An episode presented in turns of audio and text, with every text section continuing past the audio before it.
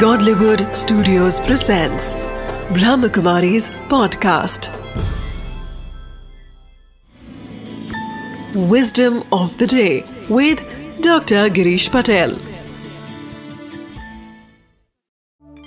जब जीवन में समस्याएँ आती है तो व्यक्ति कोशिश तो करता है कि उस समस्या का मैं समाधान ढूंढूं परंतु अगर वह शांत नहीं है, उसकी एकाग्रता अच्छी नहीं है तो उल्टा ही वह कंफ्यूज हो जाता है। वह गलत निर्णय कर बैठता है।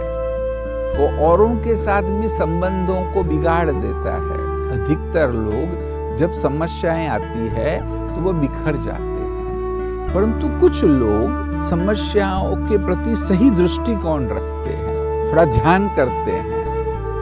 मन को एकाग्र करते हैं सही निर्णय करते हैं और जब सही कर्म करते हैं तो वास्तव में उस समस्या के बीच भी वह व्यक्ति निखर जाता है Wisdom of the day Some people allow the problems in life to run them over. Positive attitude in life allows us to see the problem as an opportunity to become wiser and better.